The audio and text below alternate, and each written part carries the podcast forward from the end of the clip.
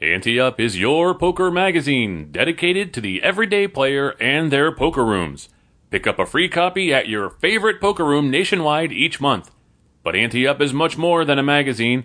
Visit anteupmagazine.com daily for breaking news, and each week download our award-winning Pokercast.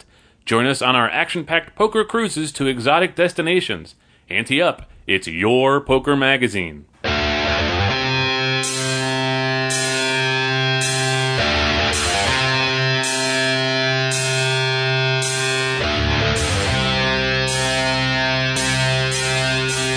From the Ante Up headquarters in Tampa Bay, Florida, it's the Ante Up Pokercast. And now, here are two guys who think they know how to play poker, Chris Cosenza and Scott Long.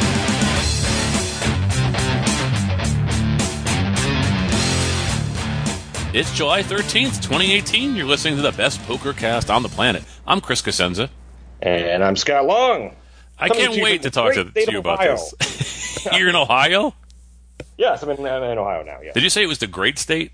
It is a great state. I always wonder what makes it the great state, because they always say it like when you're watching the news and somebody's doing some sort of campaign from there or something. They're like, "Coming to you from the great state of," and then they decide to say the Commonwealth of Virginia, or they never, you know what I mean? It's like, who makes a decision to say that, and what makes it the great state? Like the great state. It's all marketing. It's all marketing, as proven by our president now. All you just say it. It doesn't have to be right. Just how to say it. So, okay.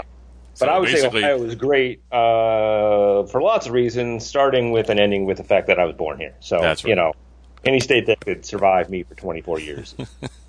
And your wife, too. Your wife, right? She lived there. Yes, that's right. That's right. Yeah. Yeah. So there you go. Doubly good. Doubly great. Twice great Ohio State. Oh, man. All right, well, that's a good segue into our first item here, because I'm up here in Ohio for a couple of days. We're visiting my wife's in-laws. And staying in her college town, and reliving all of her college stuff, which includes a lot of $8 pitchers of beer, which I love. But nice. So, a couple days ago, we were over at the in-laws' house, and my father-in-law said, "Let's play some poker." I'm like, "All right."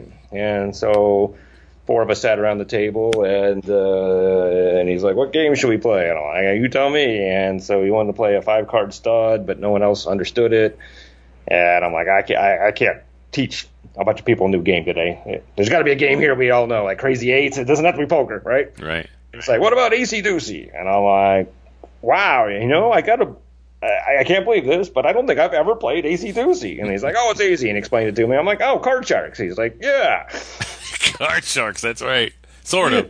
Higher, lower. All right, cool. So my wife said, "Oh, Card Shark. Yeah, okay, I know." So so we had to figure out the mechanics of it, right? And so he's explaining the way he played it back in his Army days, right? And I'm like, "All right, that makes sense." And then except for one part, I figured every hand you would need an ante to build a pot, right? Mm-hmm. And he's like, "That's not the way he played. We all put 5 chips in to build a pot, and then if you folded your hand, you didn't owe anything. But obviously, you can wager anything up to what's in the pot." I'm assuming everybody else in the world knows Acey-Deucey other than me, right? I think so, because I learned it as a child, and it scarred me as a child, believe it or not. My parents went away to the Poconos, and I was staying with the neighbors, and they're like, "Hey, you want to play Acey-Deucey?" And I was like 8 or 7 or something, and I'm like, "Yeah, let's play." And they had pennies, and they gave me pennies to play with. And it was a huge pot. Right? Pot. Yeah. And I had ace-deuce, and I bet everything I had, and I had a ton of money in front of me. And an ace or a deuce came. I can't remember which one it was now, but I cried the whole night. I couldn't sleep. I bawled my eyes out. Hey, I'll tell you this, it doesn't change the older you get. It damaged me, so I'm sure you're pretty damaged. If you lose, you're going to cry no matter how old you are. Man, it damaged me really bad. Even when I saw it on the notes for the show, I kind of got chills. A little flashback. Yeah, I was like, "Oh, man, this is not good." It scared me, man. I hated that game. I loved it when I was playing it, and then it was over in an instant. And it wasn't even my money.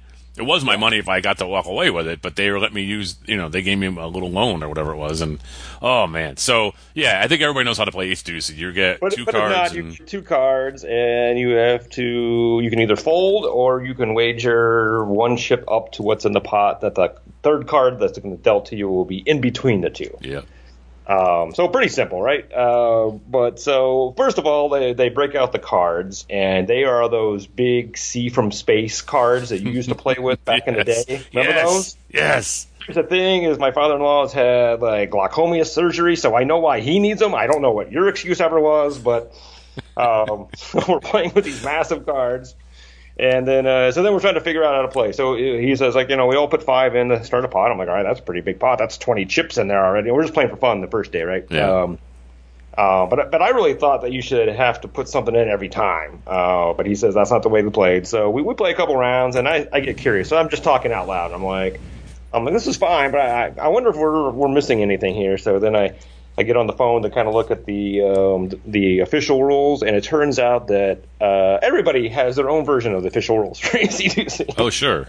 So pretty much any way you want to play it, there's somebody on the internet that's telling you you can play it that way, right? So we played it for fun that day, and then we came the next day with dimes. So we decided to play for a dime a chip, and they're like, all right, so you did all this research, Scott, last night. How do you want to play? And I'm like, I really think that we should have to ante every hand. I think that's going to build a bigger pot. So my father-in-law hated that idea, but we started.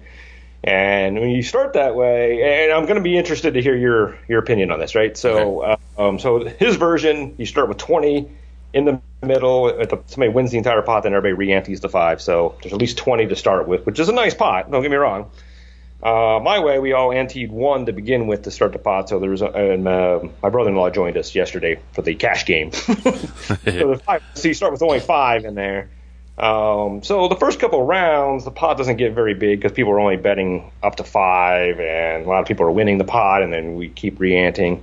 But then, as I expected, I guess, eventually we ended up with $7, $8 in that pot because of the antes every time. Yeah. And, you know, I think it forces you to gamble a little bit more because, you know, there's very little strategy in this. I mean, I figured out some as I went, but for the most part, you know, the math says, you know, it's a losing proposition unless you have a spread of 8 in between, right? So, you know, if you're going to, you know, either be a monkey or a robot, if you've got 8, you bet, and if you don't, you don't. An 8 spread, you bet, and not, you don't, right? Mm-hmm. But if you're anting every time and your stack is dwindling, it forces you to play those edges a little bit more, I think. That's my thought. No, my father-in-law hated it the entire time, but played it that way. But we end up with massive pots that way, I thought. So, well, I like the massive pots thing because one of the things that I don't remember from my childhood was whether or not you could only bet what was in front of you, like table stakes. Or, like, if there was $20 in the pot and you had 3 in front of you, could you still say, I bet the pot, and then have to put out and cover it? Or can you only bet what's in front of you? So I'm assuming you can only bet what's in front of you, right?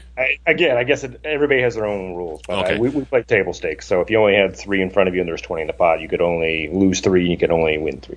But I'm not entirely certain that your strategy of having a spread of 8 was the way to bet. Because if there's $12 in the pot and you can bet a dime, you can go for one-outers if you wanted to. I mean, so I'm saying I don't know. Yeah. But I think what they said is the math long-term if you continue to bet less than the 8 spread. But, yeah, you're right. I mean, it depends on how you bet. So the funny thing was that my father-in-law, even when he had really big spreads, he would bet 1. He would bet 1? And then he would win, and he'd get 1 back, and he's like, well, I didn't win anything because of the ante. And we're like, yeah, because you didn't bet anything. That's right. Don't quit blaming the ante. You know, if you've got a good hand, you got to bet 5 or 10 or 20. But you keep betting 1, you're going to either lose, and now you've lost 2, or you're going to win, and you've really just won your ante back.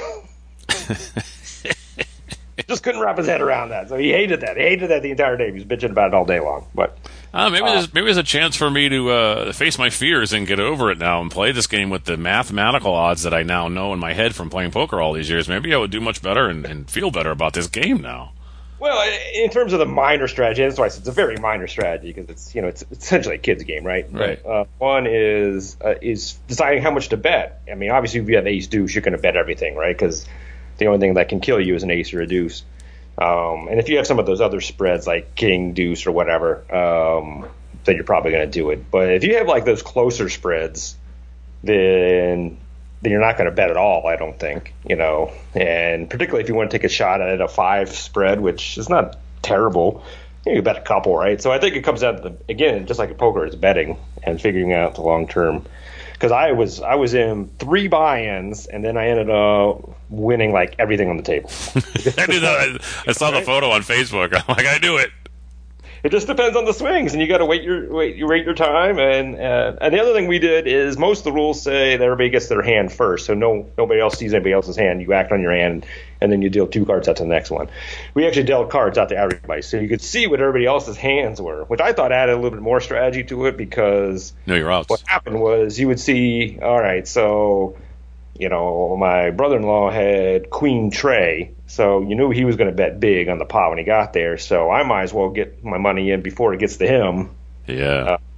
Because he's probably going to win that pot, and there's going to be nothing left the next round.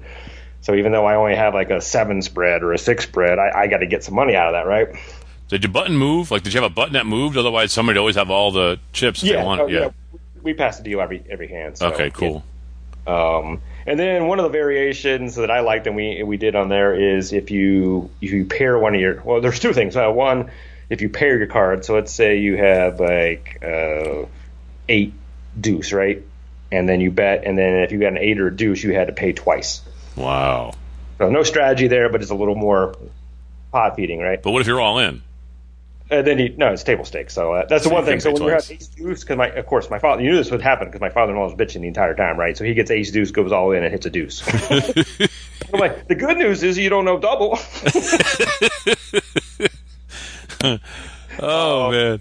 So the other variation is if you get dealt a pair, my father-in-law said you get to split them, and then you get 2 hands. And I'm like, that's pretty cool. Yeah. But other people said, no, you got to do it higher or lower. Online, I'm talking about. Oh, okay. Bet higher or lower on that. So when we played for money, I'm like, we're going to do the split thing, but you have to ante twice because now you have 2 hands. So you got to throw another ante chip in. And, of course, you hated that. Hey, blackjack rules. Another ante. So so you had 2 shots at the apple at that point. I thought that was kind of fun, too. So very interesting. So I'm glad you kind of got poker into this conversation because 10 minutes of the show has basically been dedicated to Acey-Deucey here. So I'm glad you got poker in there somehow. All right, well, there is a lot of poker going on in the world, so here's this week's World Series Poker update. There are just 26 players representing 11 nations remaining in the main event, with Aram Zobian of the United States the chip leader with more than 41 million. Other notables still alive, 2009 world champ Joe Cada, Sylvain Loosli, who finished 4th in 2013, and 2-time bracelet winner Eric Froelich. Kelly Minkin was the last woman left for the 2nd time, finishing 50th this year after finishing 29th in 2015. And then I know you want to talk about this. Phil Hellmuth gave away the strength, or more appropriate, weakness of his hand with an obscene rant while three-handed. And you can debate this, but it seemed likely because of what he was saying, the guy in between decided to call. And that knocked the guy out of the main event. And then after he cooled down, after getting flamed by a bunch of people, he decided to buy the guy back into the main event, or into the main event next year. Next year, yeah. Well, we can start with the other stuff first. Joe Cada, I think I was watching, and it was Norm Chad said that he felt like Joe. It might have been him, might have been someone else, but I think Norm and Chad said Joe Cada is like his pick for the one who could literally be the person that wins 2 main events in this new era. New era, yeah. He's obviously proving the fact that he could do it. 26 people left, and he's one of them. And so we tell everybody we're doing the show on Wednesday because Scott's out of town. So, you may be hearing the show, and they're down to the final table. Who knows? So, but, yeah, I think Joe Cada is one of those guys that he's young, and he's just getting better every year, and he's winning bracelets, and, and Froelich, too. Froelich's a genius, so... Those guys, that's cool. You got some pretty decent names. They're still alive with the final 3 tables. So I have 26, and another one finished 11th a couple of years ago. I didn't put that on the notes. So I mean, these are people that have had the experience of running deep in this tournament. And Joe has, I think, a little less than 9 million. Chip leader's 41 million, so he's towards the bottom of the 26. But I think once you get to that point, as we saw with Jerry Yang, right, it doesn't really matter. Doesn't really matter. That's right. You get a good hand up, and then. The fortunes change very quickly, so it'll be interesting to see how it plays out here. So. Yeah, and Kelly Minkin, that's a fantastic story. That reminds me of like a Dan Harrington type story, just being able to be the best out there for 2 out of the last 4 World Series. That's, you know, phenomenal. But again, they I don't know about you if you watched any of it or not, but I watched a little bit. Every once in a while, I'll be flicking through channels. I'm like, oh yeah, let's catch up a little bit on what's going on. And you know, they make that comment every once in a while. Still, less than 5% of the field were women. Yeah, so only about 300, I think, out of the whatever 6,000, 7,000, whatever it was almost, this year. Almost 8,000. Yeah, it was crazy when I saw that stat. Another stat I forgot to put on here too, but 88 nations were represented this year. You know, forget the World Cup. It's only 32. That's right. 88 in here, and then this is why I specifically put it on here. Of the 26 left, they represent 11 different nations. So only like that's an eighth of it entered with 26 players left. Wow. So it's very, very international final here. So I guess we'll see what the final table looks like. But I think that's pretty cool. Once again, showing that this is a world game. And what do you think about this Hellmuth thing? To me, I'm just. Right. It feels like, you know, how many years now have we been hearing he's only like that at the table, and he's such a generous guy away from the table. He's so nice, and he's got this persona away from poker that is this great guy, and he just takes his job so seriously that he can't control himself. I mean, is there a point in life where you're saying, you know what, I just don't buy it anymore? I mean, I don't know. 14 bracelets. The guy obviously is the greatest. Probably one of the greatest tournament players to ever grace the game. I shouldn't say grace, because that's probably not the right word either. But I just, after some point, you got to be like, come on, Phil, really? Seriously? You know that's against the rules. If anybody should know the rules, it's you. And you cost this guy a main event. And then on top of it, like you said, after he got flamed on social media and even on actual television. Oh, the podcast. Yeah. You know, broadcast, everyone's like, you can't do that he buys this guy in. And, you know, that's kind of cool that he did that. But at the same time, one, it seems like he got guilted into it. Two, that's not the same thing. This guy was around for day 2C, but now he's got to make plans to go back again next year and try again. And, you know, it's just, I don't know. To me, I used to like Phil. You know, I used to like his rant stuff. It made it entertaining to watch him and stuff. And I kind of believed that whole... Yeah, he's like Andrew Dice Clay, where on stage he's a jerk, and then in real life he's just this, you know, normal guy that's nice and generous and stuff. But I don't know. I just can't. I can't see somebody being that way, because if you know you can be a normal person, you can be a normal person. And he broke the rules too. I think he thinks that he's bigger and more important than everybody else. Yeah, well, I've never been a big fan of him. Well, I shouldn't say that. Back when he first won his title, I think I talked about this on the show. I'm like, oh my God, that guy looks just like me, right? Yeah, so yeah. I was a fan of him back then, but once he started this new persona, I've never liked it. But I am willing to admit that from all accounts, he is a generous guy away from the table. But you're right. So if you actually are that person in real life, you can be that person at the table. But again, part of his persona is being this jerk at the table, right? So. That's fine, but you have to do it when it's right. It's different when the hand's over and you want to walk around and say, if it wasn't for luck, I'd win everything and kick a bunch of chairs over. That's fine. You're not affecting anything. Well, I shouldn't say fine, but it's you're not affecting anything. Right, you're not hurting someone else. But in the middle of a hand, you're right. I mean, this guy's been playing for years. He knows what he's doing here. He knows by his rant right there that you are affecting the action. And again, we don't know what would have happened, but it certainly seems likely that the guy in the middle said, okay, well, Phil's holding, so I don't have to worry about him, so now I'll call. And he ended up spiking the deuce, I think, right, to knock the guy out. And who knows whether Phil would have stayed, you know, all kinds of things like that. But it doesn't change the fact that you shouldn't be talking in the middle of the hand in a three-way pot at all. So, yeah. And, you know, I think the criticism is that, you know, he gets away with this, right? He doesn't get the penalties that other people do because people, that's Phil. And that's wrong. That's right? Really wrong. This persona of being a bad guy, and people are like, forget it. That's just who he is, right? Which is kind of like what we talked about in last week's show with that, what's the old guy, Brent, that won the bet with pennies, right?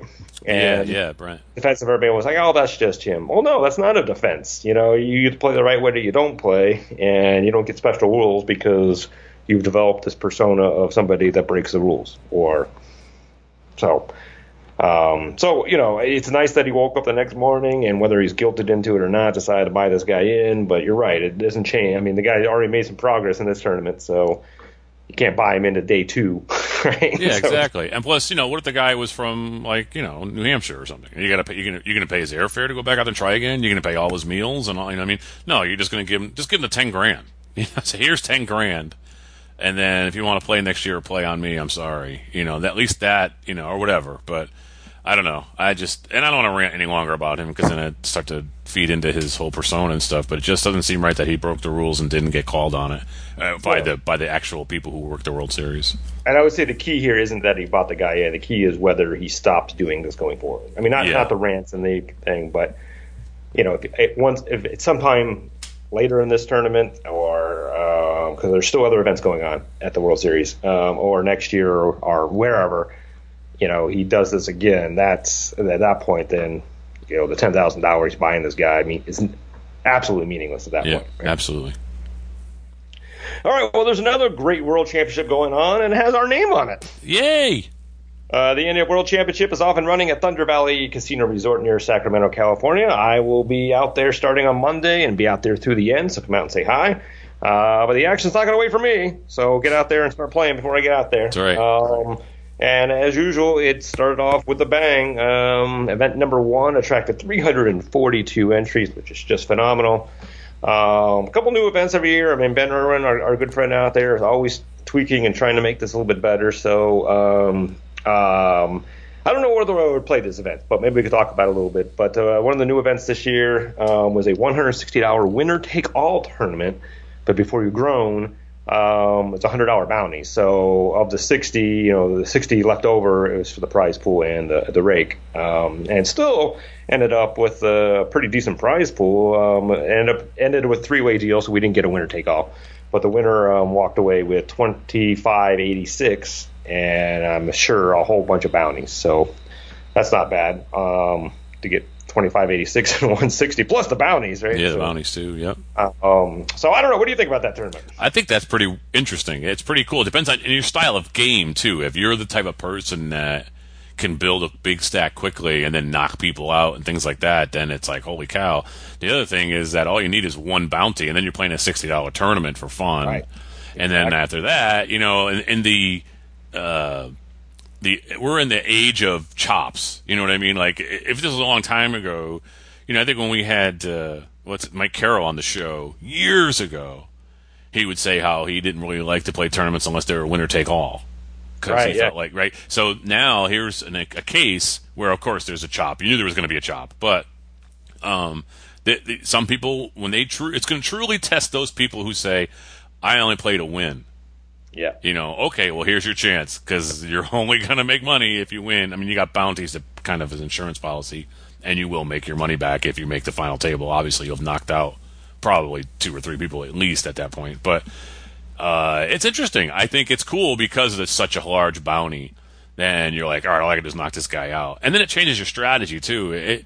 There's always a new wrinkle in poker. You know, whether it's the big blind antes now that are making things, you know, interesting, or there's always a way to make poker interesting, and I think this does make poker, this tournament, very interesting to me. I like those bounties. We used to play a lot down at One-Eyed Jacks, and we played their Monday bounty tournament or something. You and I would drive down there, and I used to love that. We get the bounties, I just throw them to the dealer most of the time, but you know, if I kept tipping the same dealer, I'd keep a couple just to try to get some money out of it or whatever. But for the most part, I mean, in this case, I don't think these guys are throwing $100 chips to the dealers, but that's kind of cool. The fact that if you knock out two guys, you've got your money back, and now you're playing free rolling to try to make, you know, to the, you know, chop or whatever. You know, you knew there was going to be a chop, but I like it. And there was a chop, but it was a very lopsided chop. I mean, this winner got the lion's share of the prize pool, so the other two took up much smaller amounts, so it wasn't an even chop. But yeah, you're right. When you get down there,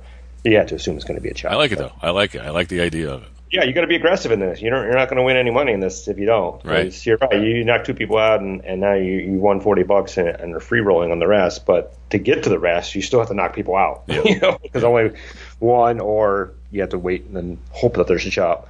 So, so it's interesting. I probably would have tried it. I just, I'm getting to the point now where I'm more aggressive early, but at least I know to switch your game up at that point. So if you're not generally an aggressive player, either you don't enter this or you get in and it forces you to be aggressive, which is probably the better way because now you learn something playing the tournament. Yeah.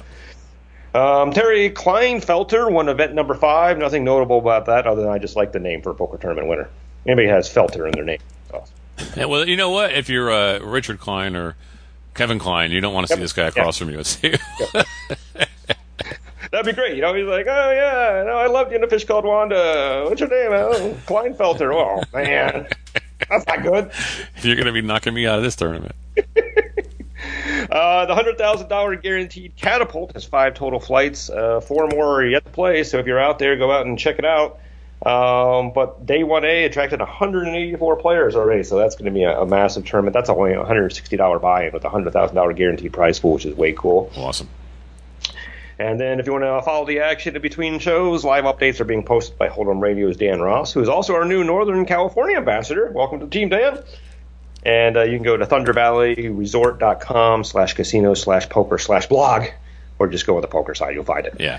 For updates as it goes on, and he's also updating Thunder Valley Poker Room's Twitter feed at TV Poker Room for updates there. And then if you want more information on the series, of course, visit anteupmagazine.com/world championship. Yeah, he's doing a hell of a job for us in Northern California. Great to have him aboard. Okay, Ante Up dates. The schedule has been released for the Ante Up Poker Tour at Atlantis Casino Resort Spa in Reno, Nevada, August 16th to the 26th. The series features 18 events, a dozen satellites or more. And more than 3. Sorry. While I'm talking to you, my phone went off, and it's like, I think somehow Siri thought I said something there. I don't know. Oh, Siri's. That's what it was. I'm sorry. It totally threw me off. It's in the front of my face, and I'm like, what's going on with my phone? So the series features 18 events. See, now it's doing it again. I can't say the word series in front of my phone without it going up. This is hilarious. She's talking to me. See, you can solve this problem by getting a superior Android phone. Oh, man. A dozen events and more than $350,000 in guaranteed prize money, with the winner of the main event appearing on the cover of Ante Up Magazine. More info can be found at anteupmagazine.com/Atlantis. And we love hearing from our fans, so if you have a hand of the week, listener spotlight, or a call to floor submission, email us at podcast@anteupmagazine.com, or you can post in the Ante Up Fans group on Facebook. Each week we spotlight a listener who emails us at aforementioned podcast@anteupmagazine.com. And if they haven't won something from us in the past year, just like we do with Call the Floor and Hand of the Week, we send them something really cool. This week's prize is a 30-minute telephone lesson and workbook from Thomas Gallagher Casino Seminars, specializing in poker odds and math at poker911.net. Comes from Kevin Kurtz. He says, I'm heading to Vegas for a work conference and, naturally, some poker. I'm a pure rec player. Most of my experience is a 25-cent, 50-cent home game that we try to run as close to a casino game as we can. I'll be staying at the Flamingo, and on their website I found this snippet. Quote, we offer 1-1 no limit with a $50 minimum buy-in and a $200 maximum buy-in. I've never played in a game where the small and big are the same, and I'm wondering if there are any tips or betting strategy that would be different in such a game. For instance, do I open with a wider range out of position? Does bet sizing increase out of position or in the blinds? Any help would be wonderful. All right, I guess this is what I told him, is I don't think it fundamentally changes the game. The one thing it does do that you have to be careful of is you're going to play a lot more hands out of a small blind when you don't have to chuck in that extra dollar, right? Yeah. Now, in a 1-2 game, lots of people will chuck in that extra dollar anyhow, and as I keep saying, just because it's a discount doesn't make it a deal, and you really shouldn't be chucking that dollar in with bad hands because you are in the worst position for the rest of the hand. Here, if it gets limped around, you're obviously not going to fold your small blind, so you're going to see a flop. So you just need to be cognizant that you're going to see more flops from the worst position, and even though you didn't put another dollar in to get there, you have to be cognizant of the danger you could get into by playing those hands. So, I mean, obviously if you flop big, that's great, but you know, you get top pair weak kicker, and then you start getting excited, and you forget you're out of position. So I think that's the big thing for me. I mean, obviously, some of the opening raises might be a little less because it's 1-1 instead of 1-2, but I don't think much else really changes. But yeah, I mean, you are going to see a lot because you're on the Strip, and the Flamingo is a lot of tourism. You're going to see a lot of limped hands and a lot of crazy combination of hands, too. So I think playing a 1-1 game while it encourages you to be looser because it's cheaper and there's cheaper, raises, smaller raises and stuff like that. So you're gonna be like, oh, I can just see a flop for $3, or whatever, because somebody raised for it. You also probably need to be a little more disciplined in this game, believe it or not. I know it sounds counterintuitive because, hey, I can loosen up here because it doesn't cost me that much, but ultimately it could cost you a ton because you're not playing a disciplined game and you're playing right into these guys who are limping with Jack 4. And, you know what I mean? You can't put them on hands because they're playing for $1. So just be a little more disciplined, I think, believe it or not. And, yeah, Scott's right. You're going to be playing a lot of hands for free, out of position, and with your small blind, and that's going to be some trouble. But most part, make sure you're disciplined, because even though it's cheap, it could end up costing you a lot more. Find yourself in a situation at your favorite poker room or home game, and you're not sure what the proper ruling should have been? Email us, and we'll have Hollywood Casino Toledo Director of Poker, Elliot Schechter, tell you how he would have ruled. This week's prize is set up with J-Design Playing Cards, the official playing cards of Ante Up Poker Cruises, available at classicplayingcards.com. Repetition is the key. Comes from Vic G. He says, I'm not much of a tournament player, but I've been reading in several poker blogs that players are making it a habit to use their cell phones to snap a photo of their chip stack just prior to departing the tournament table for scheduled breaks. They want to ensure that they'll return the same amount of chips as when they left. This is especially concerning during breaks when the tournament staff color up chip stacks and remove lower denomination chips. Several players have noted that when arriving back at the table, their chip stack had shrunk, and that presenting the dealer with a photo of their chip stack was sufficient for the error to be corrected. They also noted that players who merely counted their chips and noticed the same discrepancy did not have their missing chips returned to them because they lacked this, quote, proof. What are your thoughts on the emerging practice of photographing your chip stack prior to breaks, and should showing the dealer a photo be proof enough to correct any errors, real or imagined? I love the real or imagined part, by the way. Yeah. All right, Elliot says, during color-ups and race-offs of tournament chips and during breaks, it is standard procedure to replace lower denomination chips with higher denomination chips when any player has multiple stacks of soon-to-be obsolete chips. It serves no purpose for someone to have 8 stacks of 100s at the blinds, and betting are in units of 1,000. Creating space for the players, increasing pace of play are the main reasons for this practice. Watching some selfish dolt bet 5,000 using only 100s will make even the most patient of us want to scream, stop! Use your thousands! So yes, chip stacks have physically shrunk in size and volume, but the total value should be the same as before calling up or changing up was completed. If someone came to me with a photo on their phone, I would, after I stopped laughing out loud, politely remind them that this means nothing. This photo doesn't necessarily have to be of their actual chips. Far be it for a poker player to use a photo of someone else's chips in order to be awarded more chips to replace the quote-unquote mistakenly removed chips. I'm quite sure that would never happen, as tournament players are 100% honest people that also just happen to never make a mistake or forget anything at any time. When players let us know of a possible discrepancy, we ask the dealer and supervisor to perform the changing out of the chips. After that, if it is needed, we get assistance from surveillance. Situations like these are fairly common and usually quite simple to resolve. We don't accept photos from phones as any kind of proof or evidence, and we do not ever discount the word of anyone that doesn't have a photo. There are casinos, poker rooms, or bar leagues that are acting upon phone pics and nothing else. Please cease and desist. Players, leave the pics for Twitter and Instagram. We, the tournament operators, will use our own cameras and pics. Exactly. Remember the dealer who told me I was SOL and I held up the World Series for like 29 minutes? And I actually, I was going back and forth with Vic on this. He's like, because I told him, I'm like, a lot of what Elliot said, I'm like, I can't imagine any reputable poker room looking at your phone and going, oh, okay, our bad. Here you go. Exactly. Because, as Ellie says, it's not just it could be somebody else's chips. I mean, how do we know when you took that photo? I mean, I guess there's a timestamp maybe on it somewhere, but still, it's just ridiculous. The whole notion of it's ridiculous. And if there are people out there talking about it, that it's happening, that's ridiculous. But anyhow, so I mentioned to Vic G. I'm like, that's why there's cameras there, like official cameras, as Elliot said. And he's like, well, I can't imagine they would go and check that. And I'm like, well, let me tell you a story. You've probably heard 1,000 times on the podcast, but yes, Chris had to actually go to the Eye of the Sky to get his chips back. So that does happen, and that's the proper way of doing it. So, but as Elliot says, too, I mean, again, good poker rooms, verify with the dealer and the floor changing out. I love going to Thunder Valley and watching them do color-ups during breaks, even when I'm not in it, because they're very professional about it, and they're always – asking whoever's doing the change, I'd always ask somebody to confirm it. Twice, actually. I think they do a double confirmation. So it doesn't mean mistakes don't happen, but they're very careful about it. And so, you know, they can go back and talk to the folks involved. And then like I said, I mean, worst case, they're going to go up and check surveillance. If it holds up the tournament a little bit to make sure somebody's right, that's right. But they're certainly not going to like, oh, I'm sorry, here's your phone. Here you go, here's 12,000 more chips. Exactly. I mean, you could have taken that picture of your stuff a week ago when you had a big stack at that moment and then done a screen grab of that photo to show the timestamp that you just, you know, there's all kinds of things you could do because all poker players are honest.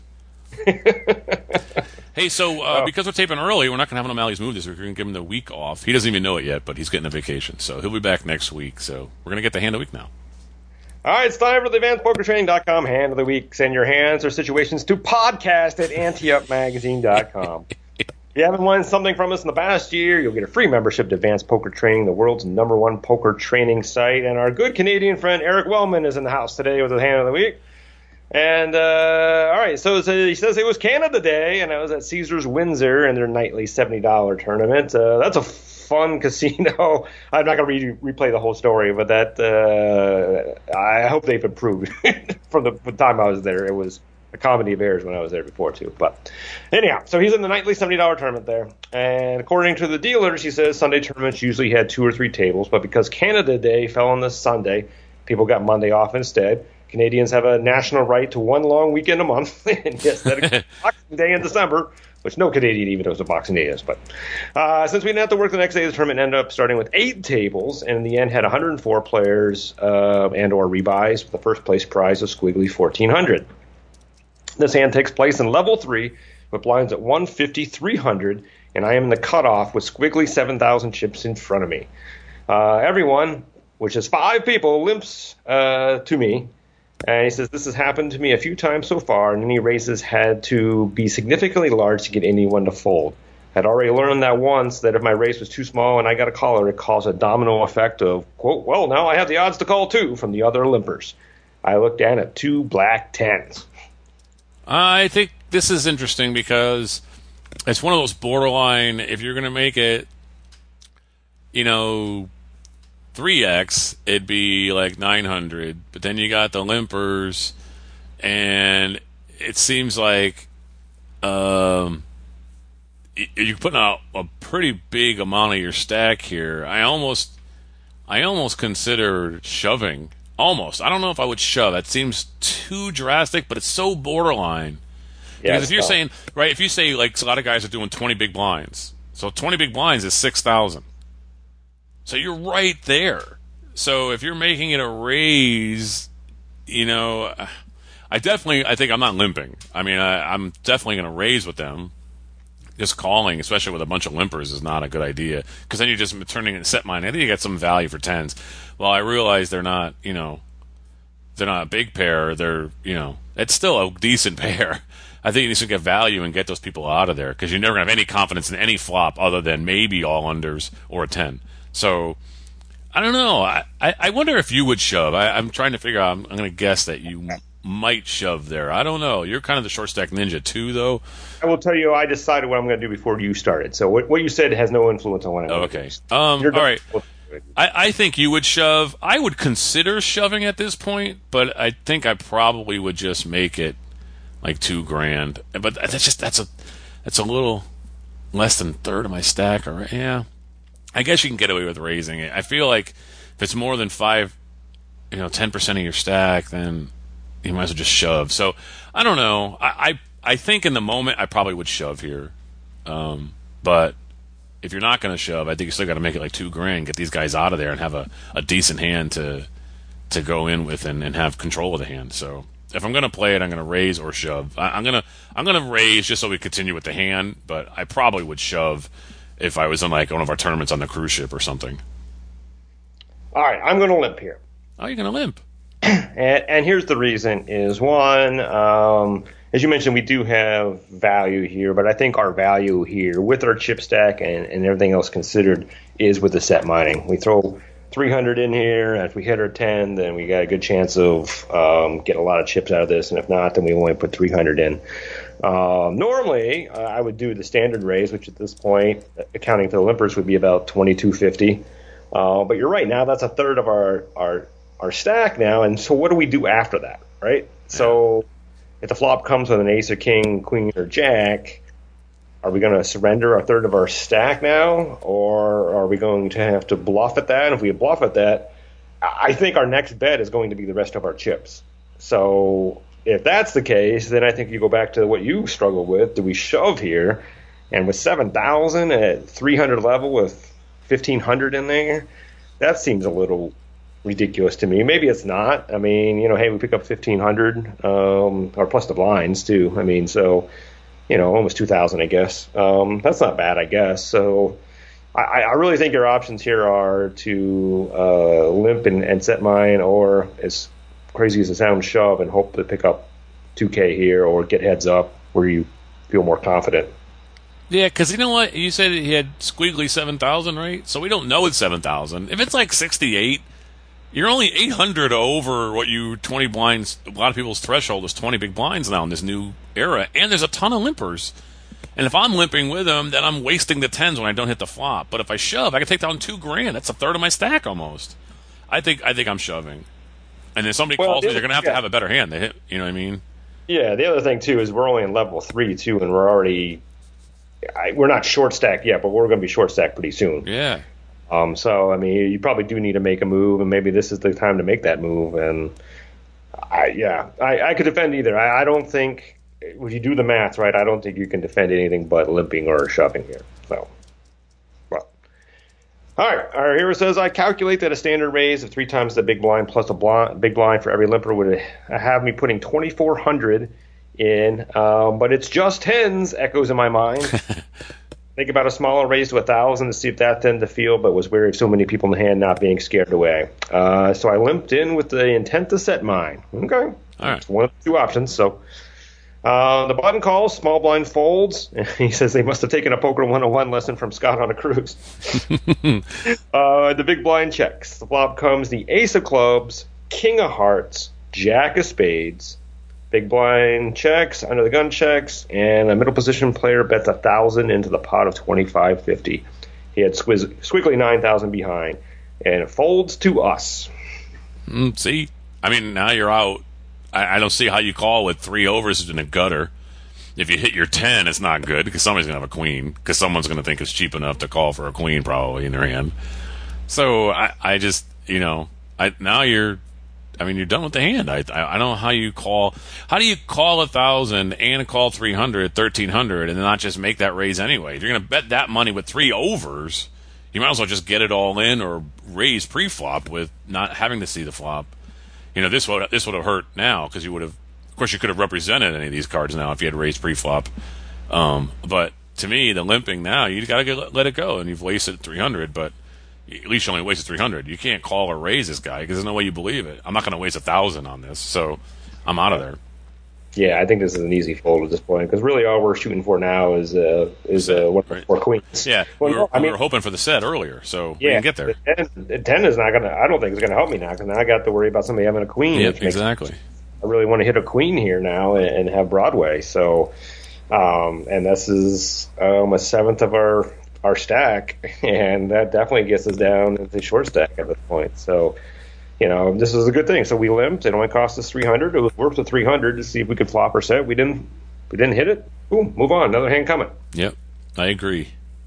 All right, probably not going to happen because it's hand of the week, right? That's right. It can't happen. It'll be all over. It'll be like, all right, I'm Chris Cosenza. Oh, man. All right, so our hero says, I think for a bit. He says, my 2 tens reduced the chances of a 10 in anyone else's hand, so a flop straight was less likely. Ace, king, or ace, jack probably wouldn't have just limped in. King, jack may have limped, but 2 pink cards may have excited these people enough that it may have been a raising hand. This could be a probing bet from someone with ace, rag, a single face card, or a queen on a straight draw. I was leaning towards it being a probing bet, and since the field had thinned significantly, I finally convinced myself to decide to call, thinking I should have raised to 1,000 pre-flop so I didn't have to make this hard decision. Well, I don't think raising to 1,000 pre-flop was going to avoid that. That was 5 limpers. No way. So you're going to get at least 2 callers on that, and we would be back in the same spot, but with more money out of your stack. So He says, I may have also thought this is totally afloat and a queen is going to hit next because the waiter hadn't brought me a coffee yet and I've been driving all day to get Windsor. To get the win. The button calls, everyone else gets out of the way, and it's 3 to the turn with a pot of 55-50, and that turn is the 10 of hearts. So our board now is ace of clubs, king of hearts, jack of spades, 10 of hearts. He says the undergun checked so fast I had to pause to think about whether he'd seen the 10 or if it was just a check in the dark. It was suspicious, and I felt like he was either giving up on his attempt to buy the pot or setting up a check raise. So I had to sit on a scary board. A queen is definitely in the range of either of the other two players, and it's on us now. I just don't think this 10 helps us. I'm going to wait till the board pairs, so I'm going to try to get to the river as cheap as possible. The board doesn't pair, then whatever. Right, if we can stick around here, I'll be happy with that and see what happens. And I mean, there's a lot of money in this pot now. There's 5,500 in there, and you know, if we can check it down and win with our set, that's good for me. But yeah, I'm going to check. You know, this queen, I'm just so scared of this queen out there, and it's not a monsters under the bed thing. I think it's very legitimate that one of these two players has a queen. Yeah, I don't think that 3 tens beats a straight, does it? So we're gonna have to. No, it does not. Yeah, we're gonna have to check here and hope that we pair the board and can get to the river for a cheap price. All right, so our hero says, after thinking for a while, he checks. He says, I figure a queen is going to go for a value bet, and I can reevaluate. The button thinks for about 30 seconds before shoving for 5,500. I'm sorry, squiggly 5,500. Yeah, I'm out. The under the gun insta folds, and it's back to us. Yeah, you can't call. I mean, that's your entire, basically your tournament life. And to hope the board pairs. Yeah. Or that the guy's bluffing, which he could be bluffing, but I doubt it. People don't usually put their tournament life on the line, especially in Canada, with a bluff. Canadians are so nice. I don't think they'd be lying. You know, bluff is a lie. I don't think that they're bluffing here. This is not a place to bluff. I mean, it could be. You know, some people can just be that bold or whatever, but the shove is interesting. You know, I mean, that maybe he's protecting his hand from hearts, or maybe he's thinking, you know, hey, I don't want to get somebody to get this straight on the board for free, and I want to take this pot down now while I can, and I don't want the board to pair. Maybe somebody has two pair. So, I mean, he could be thinking like that, and it probably is the right bet when you consider how much is out there and how much you need to do, you know, how much you have in your stack. If you're going to bet the right amount, it's going to be more than half your stack, so you might as well shove and get them all full and take it down now and double your stack. So, to me, I think that's probably the right move with this guy. If this guy does have the straight, believe it or not, because he doesn't want the flushes and the two pairs to fill up, or even sets, which I don't think there would be sets in his thinking, because pre-flop, before the 10 gets there on the turn, somebody had a set already. They would have bet it to protect it, and they didn't really bet it. So what was there, one bet of 1,000 or whatever? So I don't know. I feel like this guy is probably protecting his hand by shoving, so we're way behind, and we have to. Or as Scott likes to say, we're behind. So I think we need to fold still. I don't think this is good. Think about this. If this guy's bluffing, he's bluffing against two hands, right? Right. There's two opponents here. So he's got to be pretty confident that this bluff can get rid of two. If it was just us left, we've been very passive at this hand, and I could see the bluff maybe has more validity there, because, you know, we've been so passive that we're going to put 5,500 in and we're going to fold very quickly, and he's going to take down this pot with anything. But with two players in, including one that had bet before, I think he's got to be pretty confident that he's got a hand here. Yeah, the guy had bet before, you're right. So that for that guy to shove and bluff, it's hard to bluff two people than it is to bluff one, and one of them's better onto that first initial, you know, Broadway-ridden board. So, yeah.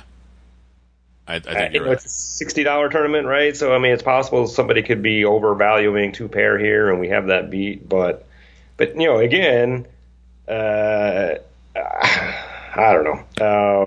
You know, the other guy got out of the way, so now it's just us at this point. So, I don't know.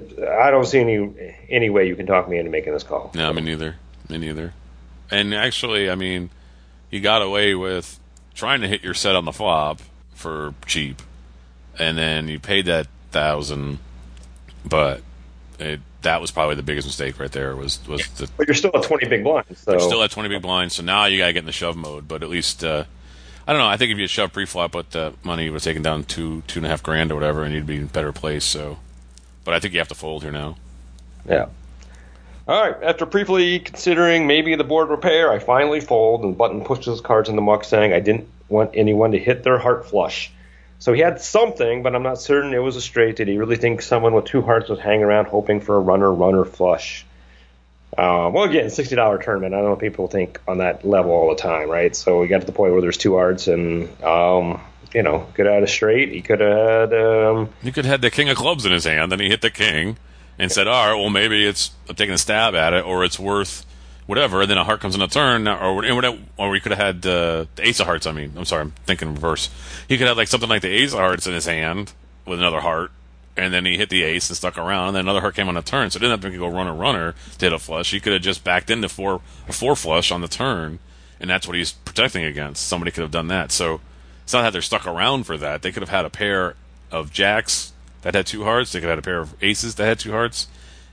And very commonly, people limp with ace rag heart suited. So, I understand that comment. It's not a bad comment to make. And he could have also meant too, he doesn't want somebody to make a boat either, in case two pairs or sets did happen to actually happen here on a turn. So, I think the lesson we learn here is if it's borderline on the preflop, you either shove or limp and stick with the plan. If three overs come, I think you wasted 1,000 units right there. Yeah. Right? Yep. You just get out. Yep. That's the plan. Get out with the plan. I mean, sometimes plans change, but in this case, you had three overs, three to Broadway, and you were only investing $300 of your $7,000. Now you've got another 1,000 off, so you still have 20 big blinds. It's not a big deal. I don't know how you did in this tournament, but at that point, I think I would have decided to either shove or limp. I talked about raising, though. It's weird. I mean, I think there is an argument for raising preflop, but it's so close to borderline because all the limpers, it's like a shove.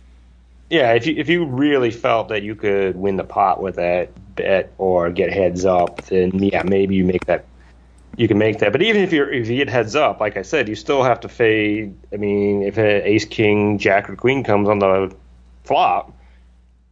What do you do now? Do you check behind? Now you just not necessarily threw away a 30 per stack, but now you've gone from strength to weakness. Yeah. And what do you do on the turn unless the 10 comes at that point? So that's the real problem for me with that raise. There is your hand is good, but it's so vulnerable. And if you have a deeper stack, then you could play a little bit differently. But I don't think you could put any more money in this pot when an overcard comes. Yeah. With technology here, so. At that point, that's why I think you're better off going back to either the limp or shove. Yeah, I think you're right. Because the raise, to me, is a 30-year stack. And what's the rule? If it's over 10% of your stack, the proper raise, you might as well shove. That would have been a 30-year stack, so you might as well shove. So it's either shove or limp. And you're right. I think either way, he could have saved 1,000. That's probably the best he could have gotten away with. Right.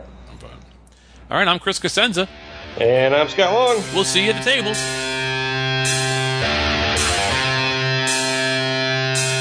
Ante Up is a production of anteupmagazine.com. Contact the show at podcast@anteupmagazine.com or call our hotline at 206-338-6344. If you'd like to advertise, send an email to advertising@anteupmagazine.com or call 727-331-4335.